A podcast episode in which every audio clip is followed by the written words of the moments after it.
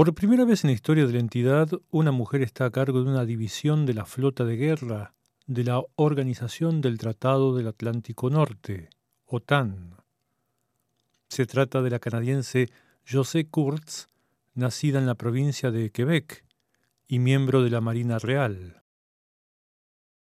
Ella tendrá a su mando el segundo grupo marítimo de la Alianza Militar, destinado al Mar Negro, con el objetivo de brindar apoyo a los países miembros en la región y servir además como elemento disuasorio de potenciales ataques enemigos.